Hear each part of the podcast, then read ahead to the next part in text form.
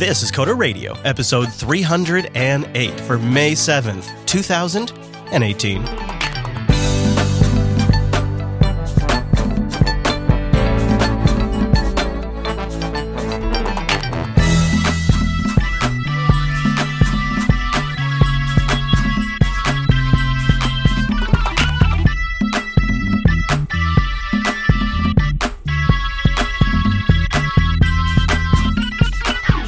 Everyone, and welcome to Coder Radio, Jupiter Broadcasting's weekly talk show, taking a pragmatic look at the art and business of software development and its related technologies. This episode is brought to you by our two fine sponsors, DigitalOcean and Linux Academy. I'll tell you more about those great sponsors as this here show goes on. Why me? Thank you for asking.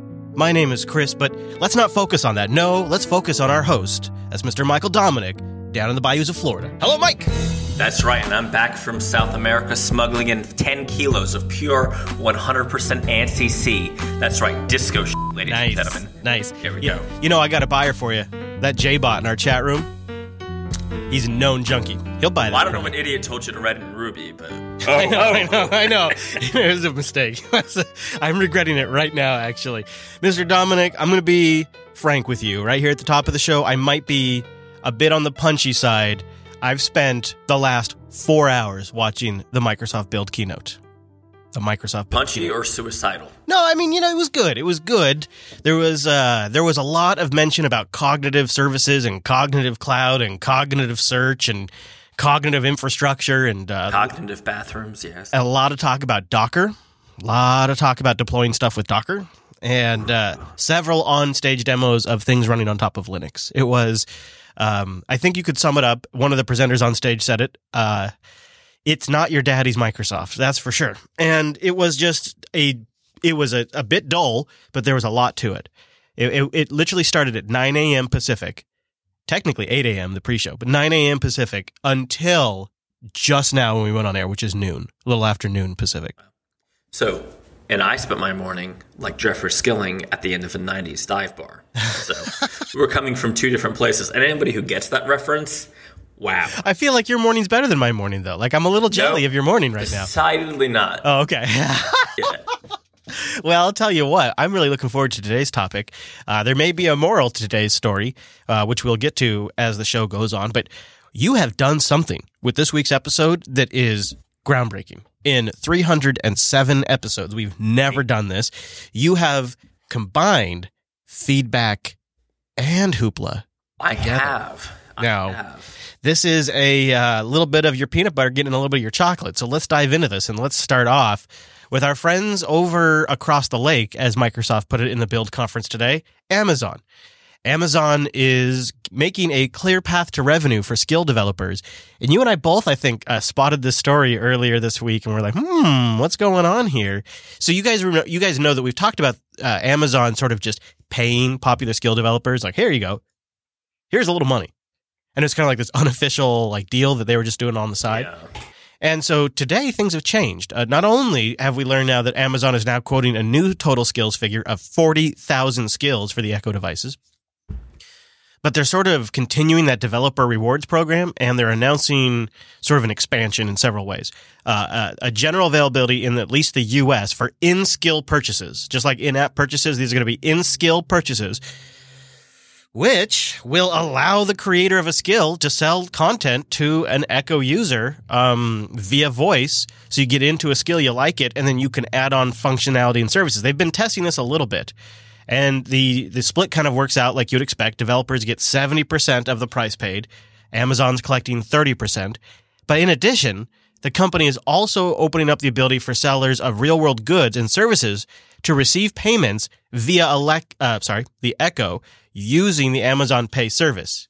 Uh, 1 800 Flowers is doing this, TGI Fridays, Atom tickets, so you can buy like flowers and tickets in real life. But there's a twist because, of course, Amazon also has the Prime service. So there is a discount if you're a Prime subscriber. Every one of the one off subscriptions and content will have a redu- reduced price for Prime members. You get 20% off the price if you're a Prime member. And the interesting thing here is Amazon's making up the difference and they're mm. paying the difference to developers. So developers don't see a cut. Amazon is Right. paying them as if the customer is paying full price. And um, they're also going to expand the rewards program to just pay de- uh, skill developers that don't have anything that uh, is in-app purchasing. And uh, TuneIn has launched this.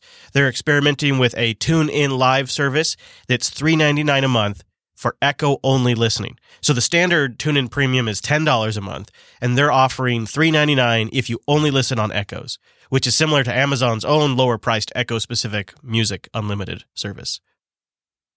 What do you think of this? That's a lot I just dropped on you, but what It's do a lot of stuff. I mean, I've read a few articles on this.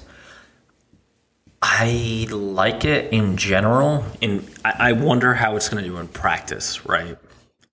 Uh, but in theory, yeah, okay, I can charge you a subscription. I can charge you a annual price for an app or uh, uh, skill, rather, a monthly service fee for a skill. That's exactly what I wanted, right? In practice, I worry that because it wasn't available at launch, will this not be used too much? I don't know, right? there's something about uh, the rewards program where they just kind of like arbitrarily decide to pay skill developers that is weird to me. It, it reminds me of when Microsoft was paying, was just cutting big checks to Windows Phone developers to please come write an app for our platform. Here's a big check. Don't worry if you'll never monetize it because we'll just pay you. Um, it's like an odd advantage that these mega companies have that smaller startups would never be able to do. I, I mean, there, there, a few episodes ago, we talked about the commoditization of software, right? Mm. It's almost like they're trying to, I don't know, be the Novocaine to that tooth drill, right? I don't, I don't have a Mm. good metaphor. I feel like it's more like they're they're attempting to make up for for um, fundamental flaws in the monetization strategy for these types Okay. of software packages. So, do you think it would have see? My, my whole perspective is it would have been better if this had launched with even this monetization strategy of oh, subscriptions. one hundred percent. Yeah, yeah. Right. So, so yeah, I think they were thing, MVP like- in it though. You know. yeah, but once you start with no price and then you want to add a price, you know, that's Yes. not where you want to be. Yeah, and I think that's why they're going to have to expand that rewards program where they just sort of on the DL pay these developers because that is the bed they laid with this ecosystem.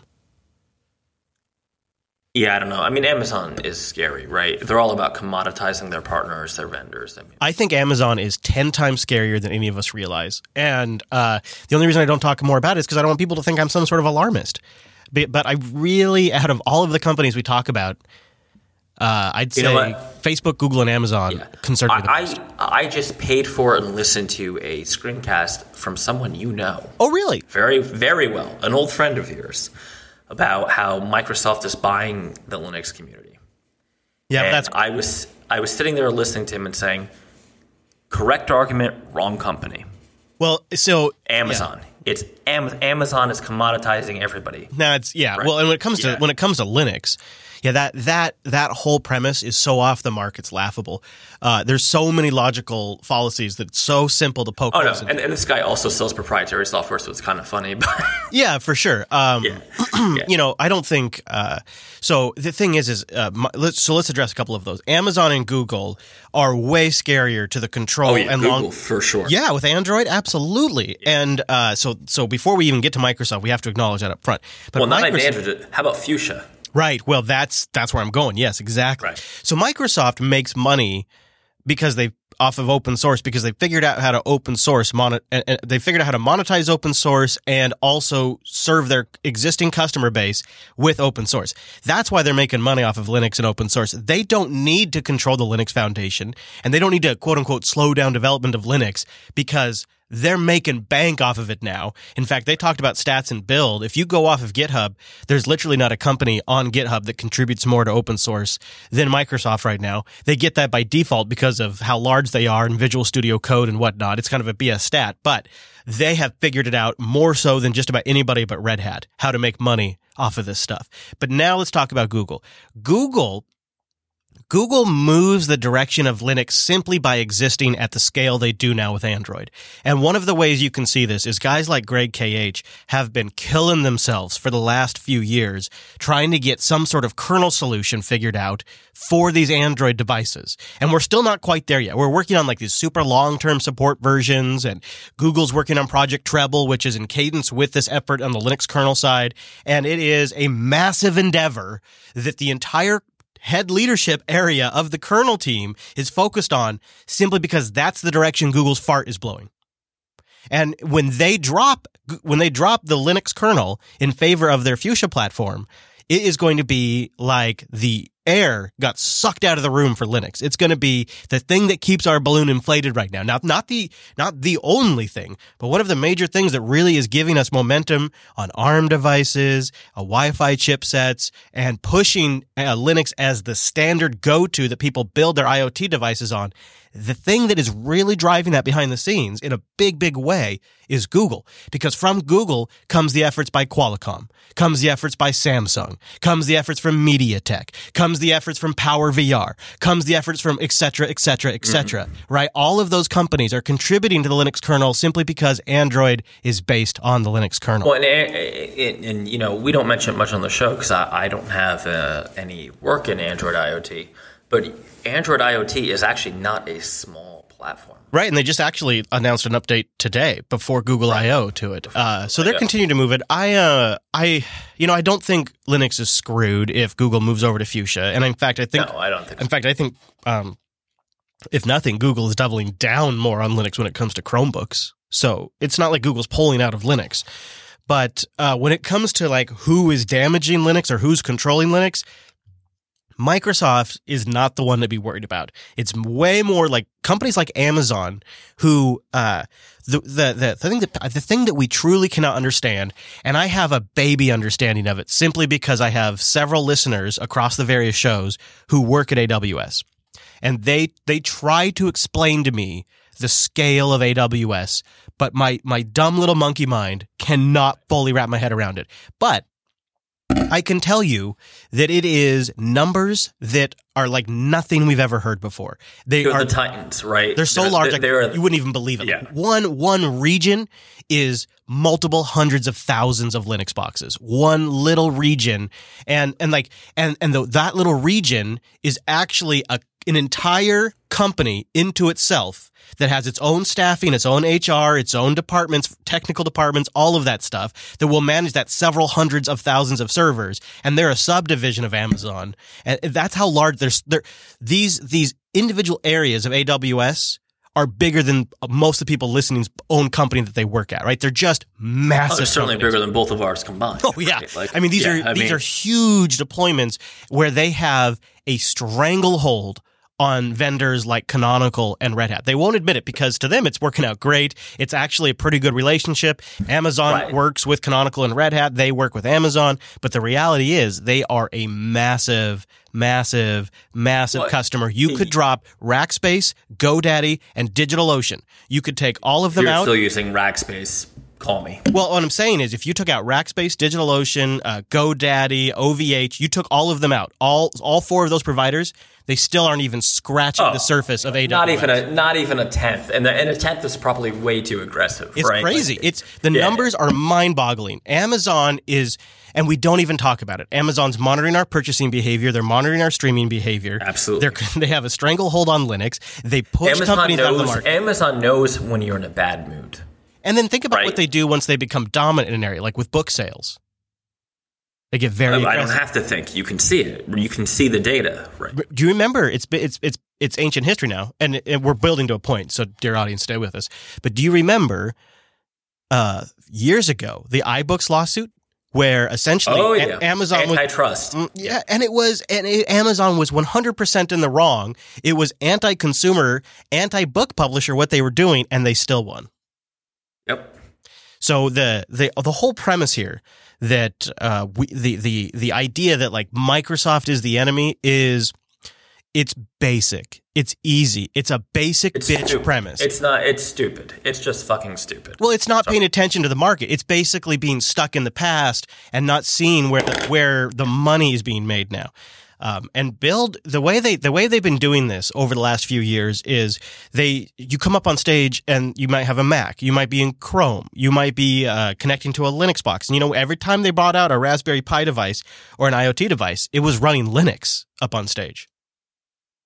So that's you know I, don't know what else to make of that. I mean that's that's a totally totally huge shift.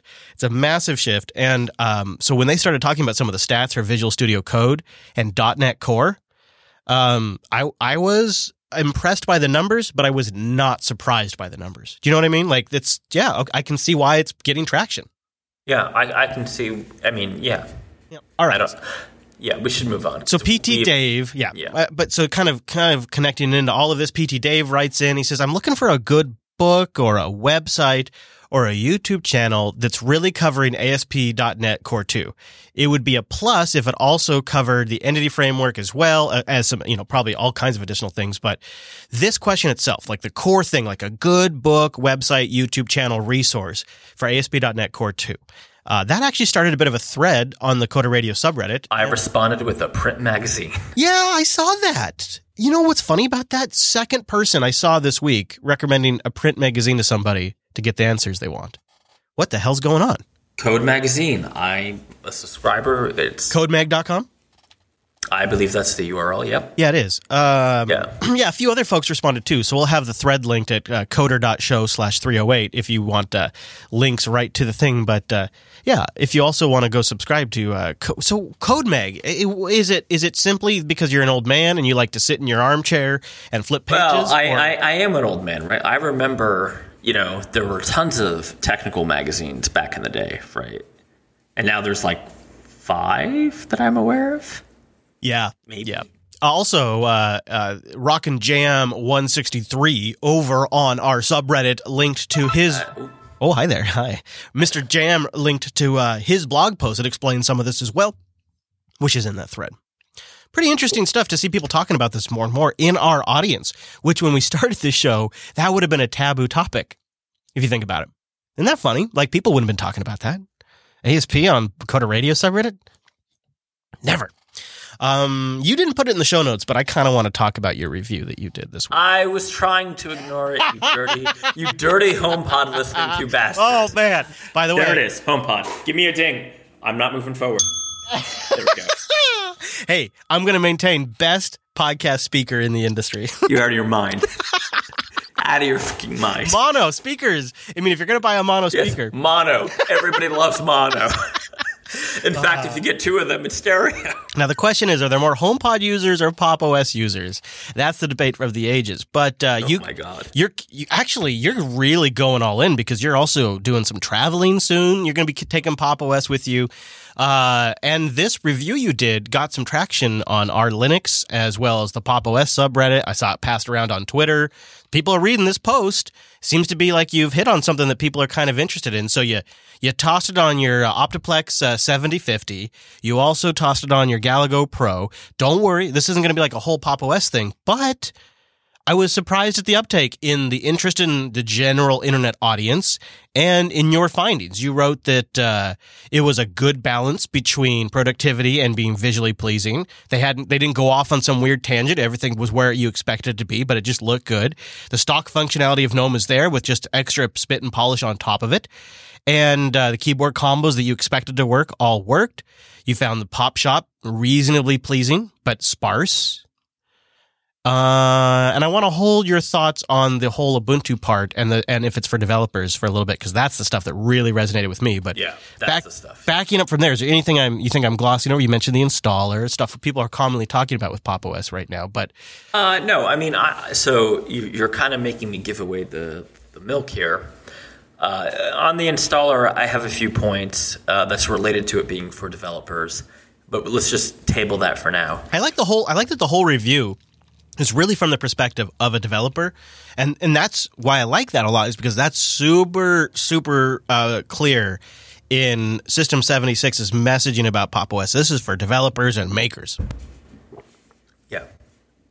Yeah, that is how they're pitching it. Yeah, it is how they're pitching it. Um, but for developers and makers, there's a couple of questions that I've had about Pop OS that you bring up here that I think are the big fatal questions around Pop OS right now. So you start with the relationship between POP and Ubuntu Core is something that System 76 has not been very clear on. And it really should because it's worth noting that Pop OS is not an official Ubuntu flavor. And to be clear, there are risks there, um, especially right now. Korora Linux is spinning down. Solus is doing w- well still, but they seem to be kind of treading water. They haven't had, they've just did a release, but Ike is pulling back. He's scaling back.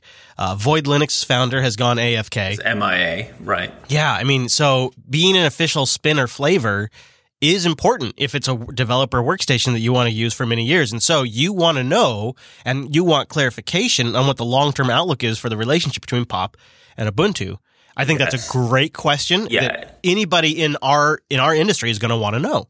Well, and, and the reason is right. Like I, I view running Pop as an advantage because it has that Ubuntu core. Um, it lets me avoid, frankly, what I consider subpar Mac hardware right now. Right. Mhm. But the environment I'm running in development is the same, right? Because I run Ubuntu servers in production. Right. If that was no longer the case, uh, then that would be a harder choice to make, right?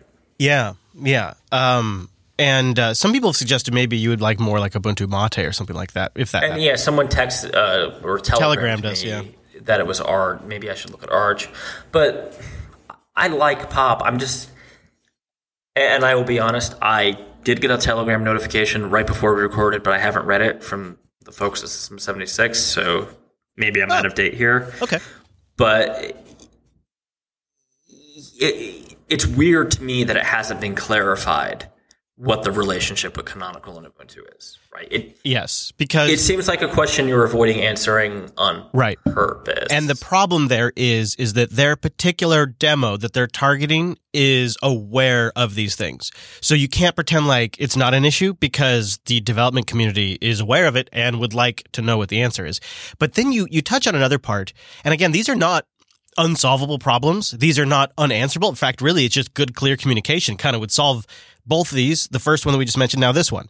And this is the one that really kind of gets under my skin because I, there, System 76 has a philosophy that I really like. And it, it, it, I don't know if you call it one of their core philosophies, but I think it might be. And it's essentially people can always use more computing power.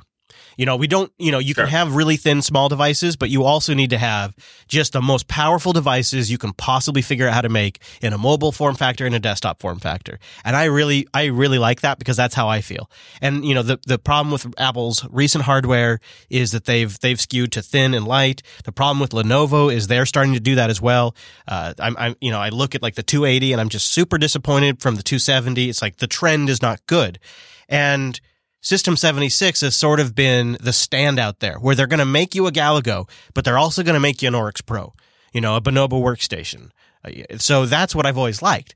And the issue there is uh, that is it speaks to sort of geeks and, and technically inclined people and people that have a lot of uh, you know have a lot of uh, compute resources needs. Uh, but the, the messaging around Pop OS feels hollow to me.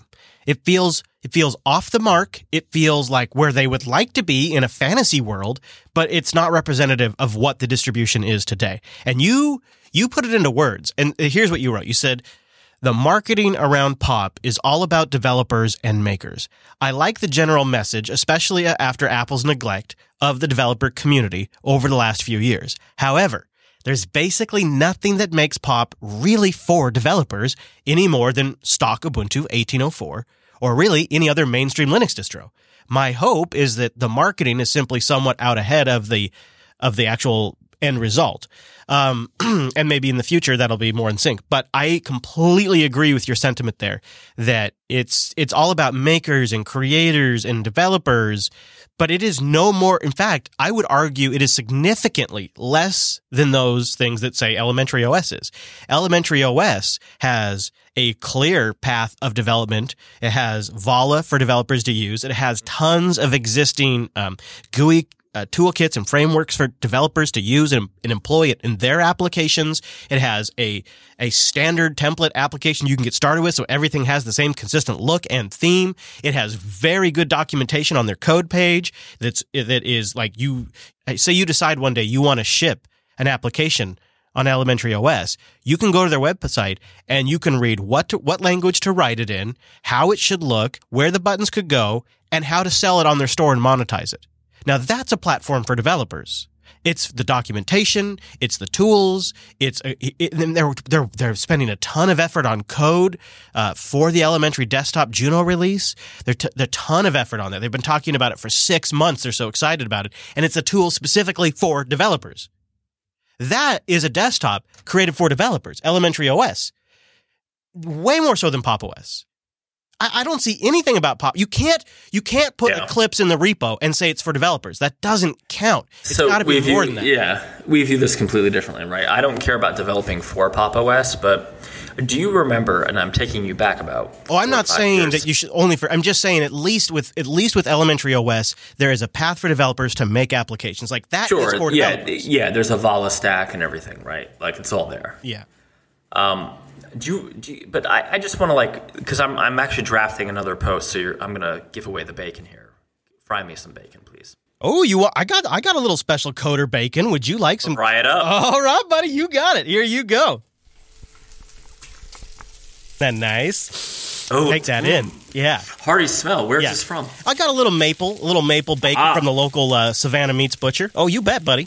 Oh, Noth- perfect item. nothing but the best. I'm assuming Alan had something to do with it. that maple. Yeah. I, No, every time he so- comes down, I have him bring it with him.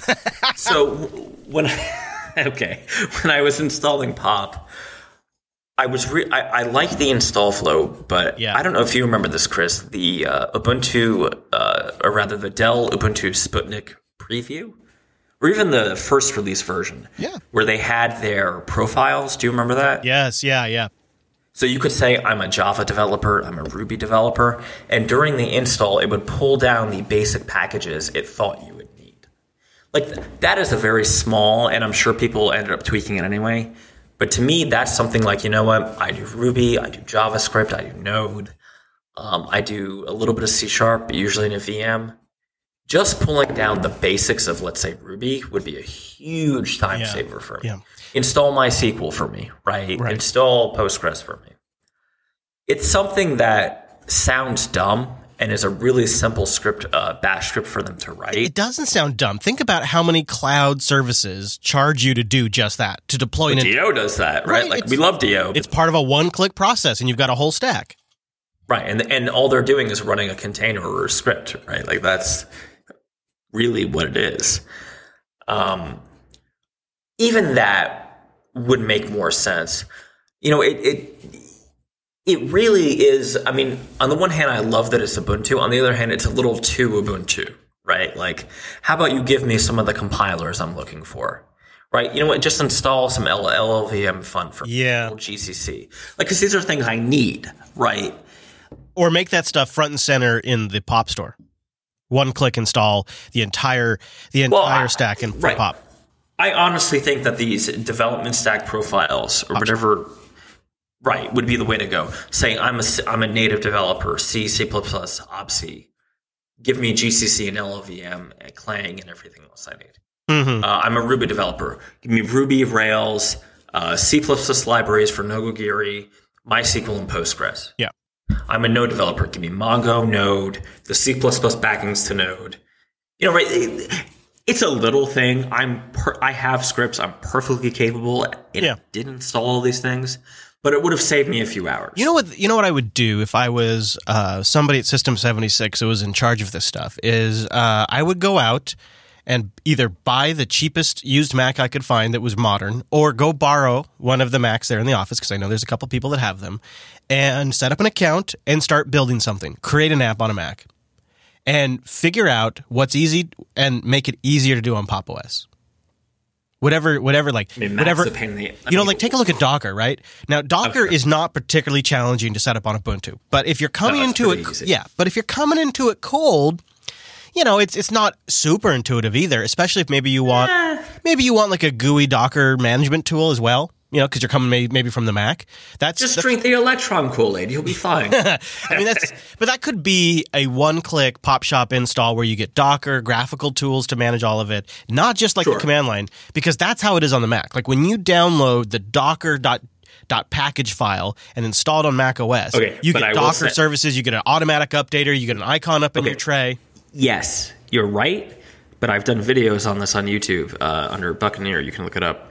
There are issues with that way of installing Docker on the Mac. I strongly don't recommend it. Yeah. You're better off installing Docker through the M package or through Brew. That's what I'm saying. just- is make it better and easier. So like it is it is possible to do a better job than what is happening right now on the Mac. That's exactly what I'm saying. So uh, like Oh, sure. Kitematic. Yeah, yeah, yeah. Why isn't Kitematic installed by default? When you go to the pop shop, you click the Docker thing, install Kitematic. You know, make the whole stack available. Uh, I just to me, it seems like they could do a better job uh, for those kinds of tools if you're going to market that son of a bitch as something that's actually made for developers. Otherwise, market it as Ubuntu polished. Um, because when you come at me and say it's for developers and creators and makers, I look at that and go, "Oh, so that's all hyperbole. You're not actually genuine genuine about your messaging. It doesn't Okay, feel genuine to me." I don't think it's see not saying. I mean, I want to move on from this because people are going to bitch Yeah. on Reddit, but I don't think it's insincere. I think like every small business, their marketing is a bit ahead, ahead of where they are. I hope that. Yeah, I think that's most likely it. Um, I don't know if Their that. marketing is what they want to be. No, I guess, yeah. I think if you're going to launch, if you're going to have the audacity and the courage, as uh, some would say, to launch your own desktop Linux, I think the right approach is humbleness. Uh, be humble and Sure. uh, under promise and over deliver. Right now, I think Pop OS is over promising and slightly under delivering. It's not majorly under delivering. And this is just my honest opinion. I think it's a great distribution. I think within their first couple of releases, they already have one of the better, more polished Linux distributions out there. So they have they have done an amazing amount of work within two releases. I'm not trying to underplay what they're uh, trying to accomplish here, and their installer stuff is legit. Their default encryption stuff is legit. Their recovery partition is a great idea. The potential if you buy Pop it pre-installed, which is kind of a big deal. But keep going. well, anyways, it's there. Like the potential, I'm starting to see it more so than I ever have. I'm starting to see uh, the rationale and the potential for Pop OS. You really convinced me last week, to be honest. And uh, now it's just we got to close the gap on this.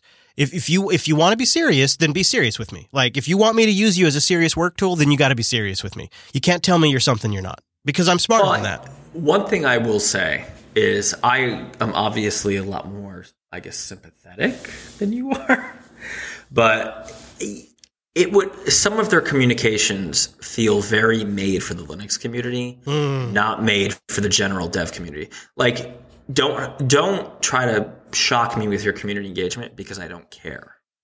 Right? Tell me tell me that you're going to make keeping up with MySQL releases easier. That's what I want to hear. Yeah. Right, like that. It's weird. There, there's this weird separation where, like, and I was at the Superfan event, and I, like, it was mostly Linux people, and I was the one guy. We had the. Like, can I just let me take a side tangent here? I know we're running out of time, but so they they I don't I, I won't discuss the product, but they had a product, and they were asking for design input, and I gave uh, responses, and someone both of us know Chris shouted out, "Oh, you're just a Mac guy." And I said, "No, I just want my stuff to not look like shit." How dare And that's the truth, right? I don't give a fuck. I, I, I honestly don't like if I would respect them if they said, you know what, Canonical, not only are we not paying you for this, we're not do we're not calling it Ubuntu anymore, but just say it, right? Just throw down the gauntlet and say, this is our operating system. This is our platform. Done. Boom. Right? No apologies. I would respect that. I, I feel like my criticism of pop, I, I like pop. On the whole, I give it like an 85 out of 100. Yeah, right? you So were a- you were overall very positive. Right, it's a B student for me. Is that they're a little too afraid of the hippie beard community. But look at look at your Linux conferences. Not too many beers left, guys. Yeah. Yeah, it's it's it's uh it's it's very it's very much shifting, and uh, I think you're right. They will get there. Um, I would like them to just have started with a little bit more of humble origins, but I think they really wanted to make a splash. They really wanted to make their message known, and they are setting they are setting the tone there. So you want humility. I want them to Erlich Bachman style put their balls on the table. Yeah. So we're coming from a totally different place. I suppose so. Maybe, and you know what? Maybe they're splitting the difference.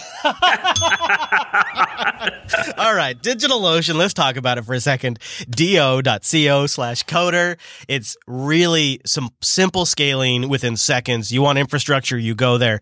Uh, I, I, guess Mike was uh, setting up DigitalOcean droplets this weekend. I was too. I was revamping the JB DigitalOcean droplet empire. Uh, I was uh, making myself a new droplet, going to be honest, a personal droplet, but then also I consolidated three droplets onto one big droplet. DigitalOcean's been making some major upgrades and improvements and everybody benefits. If you're a long-term customer, you get free upgrades. And if you're a new customer, then you just roll in with the new pricing and the, the new levels of performance. But start by going to do.co slash coder, coder, Make sure you don't put the S on there because you can get a hundred dollar credit when you go to do.co slash coder. And that is so much to work with at DigitalOcean. $10 would have gotten you two months with their $5 a month droplet. My favorite rig is three cents an hour. And then I, and then I can easily attach block storage to that.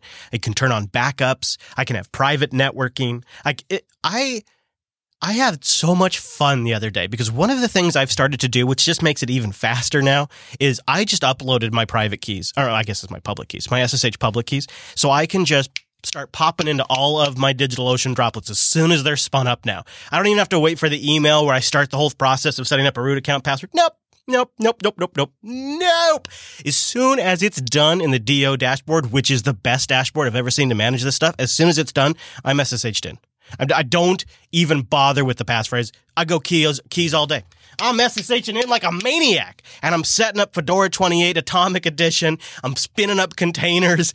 It's, it's just, it's so fast. It's so great. And they're already on top of 1804. They're already on top of the Fedora 28 release. They're updating all of their documentation to reflect the latest releases of Linux. It's real simplicity. They got a dashboard for days, a simple, straightforward API, and now you can try it out with a hundred dollar credit. And man, we, we should probably we should probably be talking about this. DigitalOcean has also just announced Kubernetes support, which that makes it basically like DigitalOcean is just infrastructure on demand that plugs into your existing setup. That's powerful. I know our buddy Allan Jude does this manually right now. When Scale Engine has a big event, like a big live sports event over the weekend, he spins up DigitalOcean droplets on demand just to meet capacity. And he's created quite a cool script with their uh, API. But now with Kubernetes, you can go from zero to 100 done in seconds. And they just keep rolling out this. They beat everybody. They were the first SSDs. They've got great block storage support. And now they're rolling out Kubernetes. It's remarkable. DigitalOcean. Go check them out. do.co slash coder. That's do.co slash coder. do.co slash coder. And a big thank you to DigitalOcean for sponsoring this here Coder Radio program, do.co slash coder. Well, Mr. Dominic, what do you think about that Kubernetes stuff? That's pretty slick, huh? Look at DigitalOcean. Keep going with that thing. That is, that is, uh, you know, the other guys are going to roll that out as fast as they can. Oh yes, I'm signed up for early access. A little bit of Kate wouldn't be too bad. Mm, the Borg. Resistance is futile. So let's continue it on. It really is. We do have the uh, nominal topic. I still hope we can get to about ES6, which I think is really. it will be. Su- I think we should table it. do you want? Okay. Do you want to? I mean, because the because the feedback kind of leads into it. You know. I mean, that's we that, could do a brief intro to it. Yeah, if you want. Yeah. Okay. All right. Well, let me read. Uh, uh, we have Jacob's uh, feedback that I'll get to first, and then we'll sort of I take. call it haterade, but you can. Yeah, call it all right. Okay. Yeah. uh, coder.show slash contact if you want to send us in your feedback. He says, "Hey guys, I need your advice." I'm part of a small code shop in the Portland area. Recently, one of our clients requested that we undergo penetration testing for both our product and our offices. We didn't think much of it. We met the hackers, we defined a scope, and we went on with our lives. Well, unfortunately, less than two weeks later, we received the results of the testing when our development lead got an email containing pictures of every single member of the development team coming from their laptop web cameras. Man. and then it gets worse. The hackers took our entire office network apart, showing us they had access to our emails, our passwords, and even full access to both test and production databases. Now, the good news is these guys were paid to do this, and they were very nice about pointing out the places that we could improve. But it's scary to think what would have happened if these were malicious people.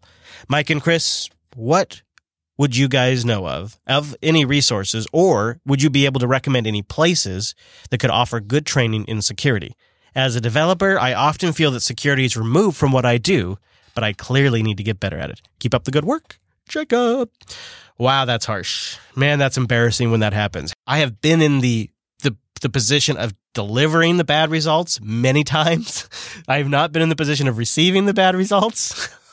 but I do know how awkward it is for the person that has to tell them. Um, yikes. So advice, the advice is uh, you can't go learn security. Uh, that's yeah. the problem. it's, that's really what your problem is, Jacob. Is you can't go learn it. It is a mentality. It is a mindset. It is it is a way of paranoid. Some would call it paranoia. Right? Bell for you, sir. Exactly. Yeah. Um, I mean, I don't so his direct question about like is this something we care about I, will answer for myself i don't put anything down in a computer or digitally that i don't want printed in the new york times hmm. i just fundamentally believe that all digital systems are inherently insecure I think that's a good place to start where yeah. you have to you have to try to design your system to collect as little bit of information about your end users as possible. And the information you do collect, that's where you focus on making sure it's stored securely, making sure that system is secure, making sure that the systems that connect to that system are secure, uh, and then making sure your backups are secure but it's a multi-layered thinking. So security isn't one thing. I think maybe Jacob, that'd be the, the first thing to start with is security is, is, is many, many, many, many, many layers. It's not just your firewall and things like that, but it's, it's how the applications interconnect. It's where you store passwords and config files, i.e. don't. It's what systems are able to talk to other systems. There's so many layers and they're so dependent on the individual application that if you don't have the mindset, there's almost zero fix. You, you either have to have the mindset going in or you have to have people that are dedicated to it. Uh, getting yourself audited is super useful in the sense that it's a great wake up call to show you where maybe you've been missing. Um, I, I would say that is probably the best tool to learn right there. The issue is, is that you really need to do it more than once. You need to have multiple perspectives, multiple angles. It's, it's very, very, very challenging. And that's why we see even some of the largest companies we know of today are making mistakes. I think we probably all just saw the story late last week, right after I published freaking Tech Talk, that Twitter had been logging everyone's password to a log file in plain text you know, I mean, and think about how many iterations the Twitter code base has gone through when it was a Ruby on Rails that fail whaled all the time. And it's all of the iterations and developers and eyes on that code that they have had for the last how many years. And yet they still were logging passwords for some period of time in plain text to log files. And you got to figure they're looking through the security of their of their application all the time. Twitter must be a massive target. And so I just, I tell you, Jacob, don't beat yourself up too much, but you are beginning a long journey. If you can walk that line, if you can be a developer who is also security conscious, you will make a lot of money in your career. If you can really develop that, build something around that, become known for that, and actually dedicate yourself to that, that's, that's a pretty good skill set, pretty employable. Um, I don't know what else to add to that, Mike, but I feel like that's maybe some starting advice. I mean, I'm still going to go with my original. Don't make it digital if you don't want it printed in the New York Times. Yeah, I, I fundamentally don't trust digital technology, which is weird for the host of a show called Coder Radio. I think it's a good mindset to have in some ways. You can't, right? Because you old and uh, let, give me an N, give me an S, give me an A. the problem is you don't control the entire system once it hits an IP address, you're done, right? Once it hits your router and hits the public internet, it's over. So it doesn't matter. Even even this whole like masturbatorial adventure everybody's having a blockchain is all bullshit. yeah. You're all wrong. You're just wrong. And I and it's going to take 10 or 20 years for you guys to find out you're wrong, but I promise you that you're wrong. What if? Just like the guys using Tor ended up finding out with federal prison sentences that they were wrong. Right? You're all just wrong. Eh, consider, you know, SSL. I don't give a fuck. It's all plain text. don't worry about it. It, everything's public. Write it in a notebook and burn it before you get a subpoena if you're worried about the government. Done. Get it out of, of here. Yeah. Well, all right. I mean, so I've been I've been thinking, you know, for ever since really a lot about this since Edward Snowden.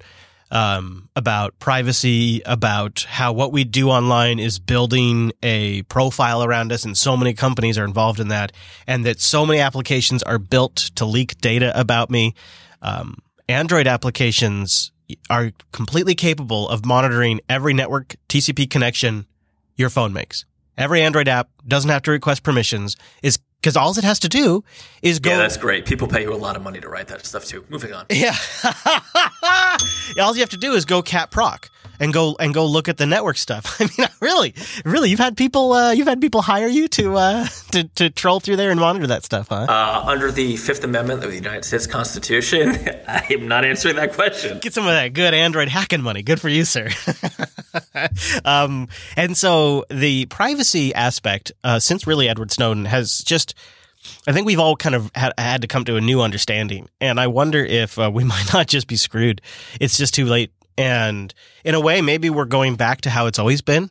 If you think about humanity in small tribes, in small little groups, uh, there probably wasn't a ton of privacy. You know, if your shat stank, people could smell it. If you're fucking your neighbor's wife in the tent next to you, they can hear it. Um, you know, reputation and it what depends on who your neighbor is, but keep going. But you know what I'm saying? Like there is perhaps, perhaps we are actually just returning to what is a normal state for our species. And that is no privacy. Everybody knows everything. Everybody's making judgments. It's some sort of instinctual survival thing. I'm not saying I like it. Um, and I'm not saying I don't want to go live out in the, um, Arizona desert somewhere in my RV, but I think maybe what we are watching, what we are witnessing, what our generation is witnessing is this integration of technology back into our lives, which hyperconnects all of us, which makes one giant tribe out of the world all over again. And as a result, all of the little things that come with living in, living in a tribe are are surfacing at a global scale as like they like to say in the Microsoft Build conference at planet scale. And I know this sounds super douchey and and it sounds like I'm being anti-privacy, I'm not. I'm just saying perhaps we've arrived at a new reality where we are once again part of a giant, giant tribe. And we just no longer have the benefits of being isolated little individuals in our boxes that are perhaps connected by a newspaper and a telephone. Uh, I I don't know. You're you're so wrong. It's unbelievable. Okay, well I hope so. Okay. Yeah, like it, it.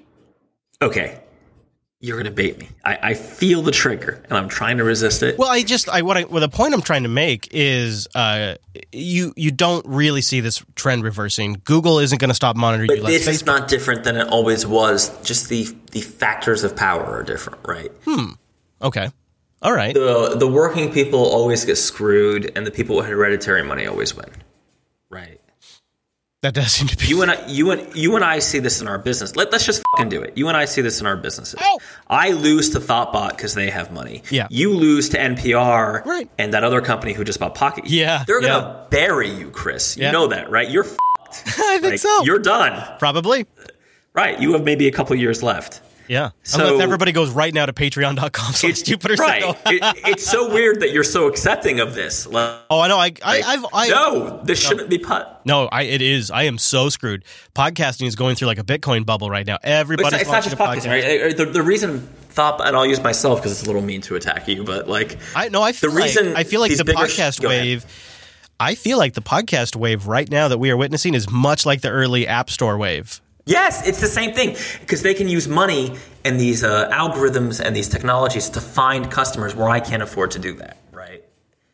Yep. And that's what and that's what this uh, these uh, have you. I'm, I'm, sure you're aware of it more than I am. Maybe you can explain it. Dynamic advertising and podcasting. Oh yeah, Oh yeah. Oh yeah, buddy. That's yeah. what Pocket Cast purchase is all about, if I'm I, not mistaken. You are so right. It is 100% about dynamic insertion of ads. It's about data testing. So you need metrics. You have to have metrics in the player. So we need Pocket Cast. Me, not, I don't need these, but we being NPR and the group that just bought Pocket Cast last week, they need that data so they know what ads are selling well because while we our ad numbers might be like the dollar numbers might be in the low single digit thousands, their ad numbers are starting in the hundreds of thousands up to the millions. That's that's the kind of contracts that they're selling when they sell ads. on an NPR show. If you've say listened to the Daily, which is from the New York Times, you'll hear an ad at about the 15 minute mark. If you listen to Radiolab, it literally opens right now with three ads that are called billboards. Billboards are ads that start right before the content. They're the premium price. Jupiter Broadcasting no longer has any billboard ads. Last used to open up with this week's episode of the Linux Action Show is brought to you by DigitalOcean, right? That's you're probably familiar with those types of ads. Um, and we've we've phased them out. I'm not totally against them, but we've phased them out because they're they they they they're a premium product and we don't sell those right now. But a lot of podcasts like NPR, like uh, WNC, like the like the folks at Radiolab and This American Life are.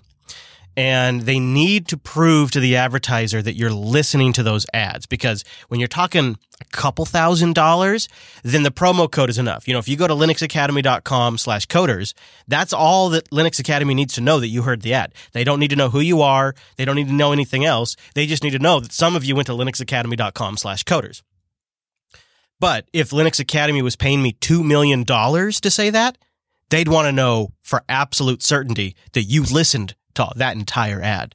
It's just the it's the it's just the way the business works. Right, but don't you feel like I just want to bring this back to developers in particular? This is, and we totally went off topic. We'll use the doc for next week. But I've been bitching about the corruption in the development industry from not just simply charging for software licenses or for installs, right?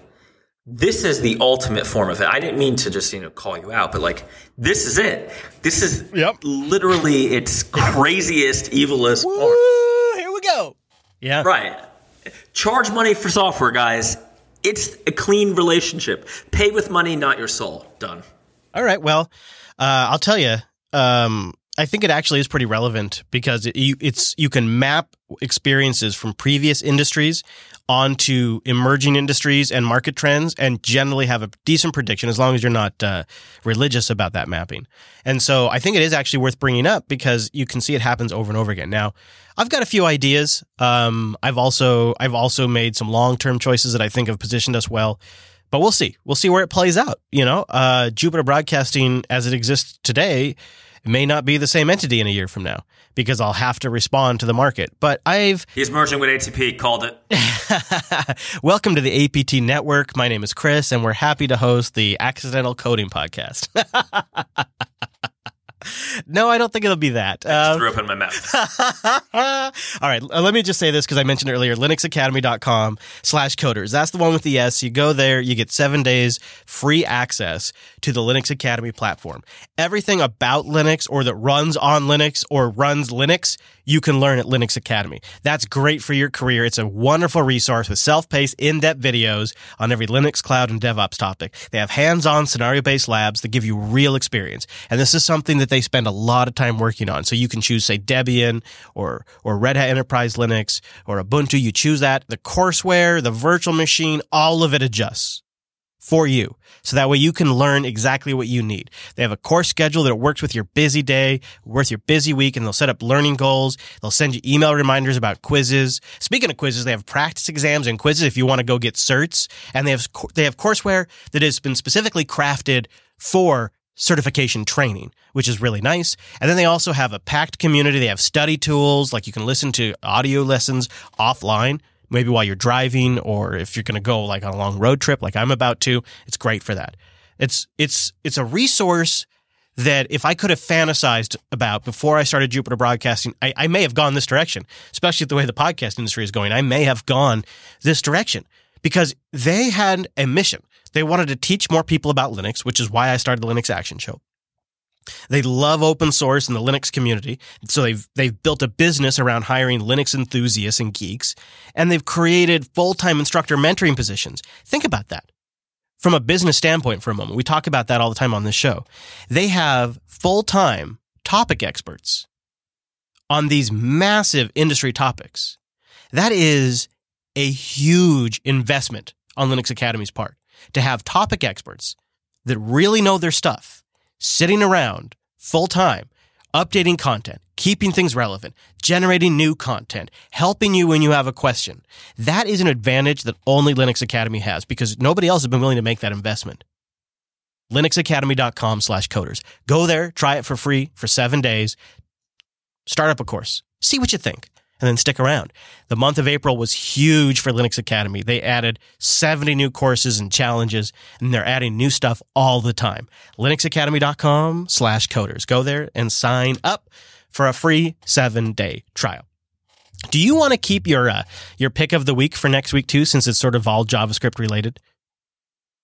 This is what happens. We should just do a two-hour show. Keep it. Okay. We should we should do a two-hour show. Although I think you and I might walk off a short uh, here if we did that.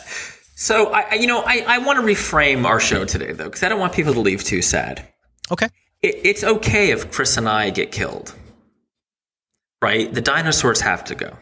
It's what happened. I mean, seriously, I, I'm, I'm making a joke, but really, Chris, we might just be old guys. Yeah, in a way, I feel like I'm more connected to what you're saying than I ever have been.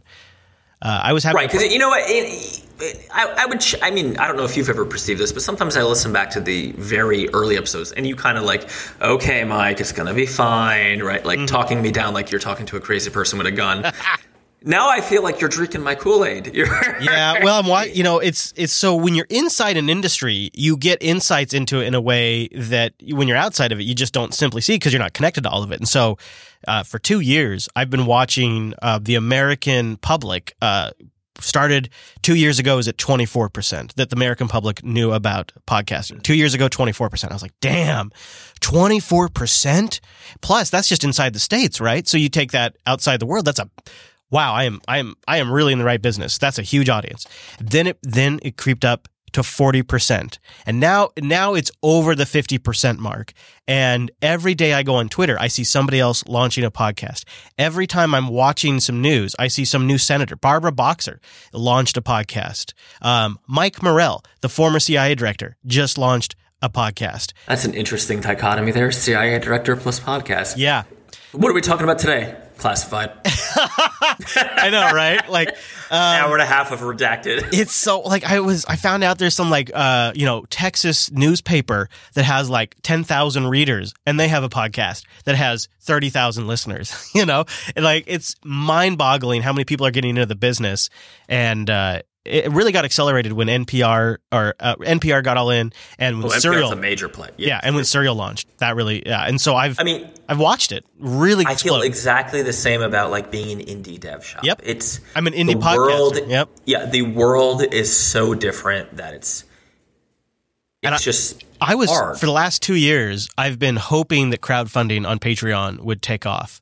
But what I have learned there is that the the crowdfunding is is supremely susceptible to the mood of the internet.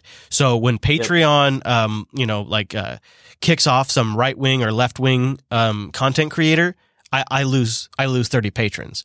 Uh, when they have a password issue, I, I lose thirty patrons. If uh, a couple of years ago, uh, my uh, my ex wife and I decided to have a, a an amicable split uh, I lose 120 patrons. Um, if lost patrons for having an amicable split. Yeah. Oh, I, in fact, the, the, I lost more patrons over my divorce with Angela than I lost over the end of the Linux Action Show. 100 percent, no doubt about it. I buy that. I like Angela better than your former. well, you know, you you think actually people will be resubscribing because she and I are still here. We are what three years no, after doesn't divorce. she still do Tech Talk today? That, doing, that's that's her, right? She's yeah. still here running the operations of the company. We're still doing shows yeah, together. She sends me shirts and stuff. Yeah, yeah, yeah. Yeah, but no, no, no, no. Got a divorce, you, you, lose hundreds of patrons, literally. So I've I've learned it's finicky. I am, and what I've also learned is the people who stick with me. I am so supremely thankful for them. Like the people that have stuck with us on our patron pages, I am, mm. I, I, I but I feel like they're the minority. I, I, we're not really going in the right direction. Um, and, you know, and to a degree, I completely understand. We spent the last year or so spinning down our video shows, which is going to disappoint a portion of the audience. But I think that the audience doesn't realize how precarious the situation is. Um, they, cause they're not watching the industry in the way that I'm yeah. watching it and they don't see the yeah. change in the way the ad structure works. The fact that these sponsors, not ours, but these large sponsors are wanting more and more data. They're wanting to know exactly who you are, where you're listening. They'd even like the GPS information off your phone while you're listening. And it's, yep. it's getting dark. And I'm this, really upset about this Pocket Cast acquisition because I think it's going to accelerate this oh, problem. No, that is, that is a nightmare. Like I, I'm honestly worried about everything for that, right? Like that's, but like this is a conversation I have with relatives all the time. Like, wow, you you know you own your company, that must be great. It's terrible. right? Like, you know, when you just work at a place, you don't see the wolves at the door, right? You don't see, you know, the client from two years ago who's mad at you for something and might like decide to see you. You don't see the employee who's going to like not show up to work, right? You don't, or frankly, the general business trend of like outsourcing or the bigger shops getting bigger at the expense of the smaller shops, right? Yeah. Yep. Like it's the same for podcasting. It really is. It's almost an exact mirror. The bigger podcasters getting right. Like it's unbelievable how. Yeah. Yeah. So there's an island called Tuxia. I we should just go there. Be done. Yeah. You know, as uh, Core Work is pointing out in the chat room, some people can't help out on crowdfunding because just times are tight, and that's that's more and more common these days. And we totally understand that. That's never something that uh, upsets us because that's just part of having a crowdfunding platform. We have that same thing, really. I support a lot of content creators myself, and I haven't scaled back, but I haven't added any new ones for months because times are tight. Uh, and I think that's normal. In fact, I wouldn't want anybody supporting the network that wasn't comfortable doing so. But I think that is also something to consider when it comes to crowdfunding and what some of the often less talked about uh, pros and cons are of trying to crowdfund your work.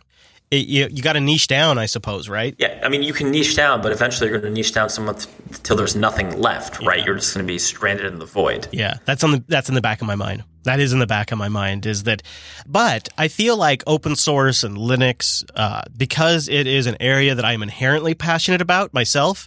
I, I tend to stay very well versed in it, and it is a niche that I think is it's not underserved, that's for sure. But I don't know if it's properly served. Um, we'll see. Sort of a long term bet, but uh, yeah, I am sort of prepared for anything to happen, and I am strangely okay with it. I think one of the things I have learned in life, what often seems like it's going to be the worst thing ever, develops long term into something great that I never could have foreseen. And so, even if it means the end of my business, or if it means that podcasting is owned by big podcasting and you got to be all in on data collection and it means violating my morals, I actually still think another window will open up. You know, when podcasting closes a door, I think it opens a window, Mike. Why don't you tell people where they can get a little more Dominick in their life or what you're doing? Uh, follow at dominucco on Twitter. I'm sure I'll be complaining about my travels. Yeah. Yeah, I'm looking forward to that. And I'm looking forward to a full report on how all of the hardware and software held up on your trip. Plus, we've got a whole bunch of notes and links about JavaScript, the future of it, and some tools you can use, which we will be getting into very soon on a future episode of Coder Radio. At some point, we're going to talk about it. Some point. So stay tuned for that. Thank you for checking in with us. Go to coder.show slash 308 for links to everything we've talked about. And why not join us live on Mondays, where if you want to add something or don't like what we're saying, you can yell at us in real time over on our irc.geekshed.net pound Jupiter Broadcasting channel. Thanks for being here. See you next week.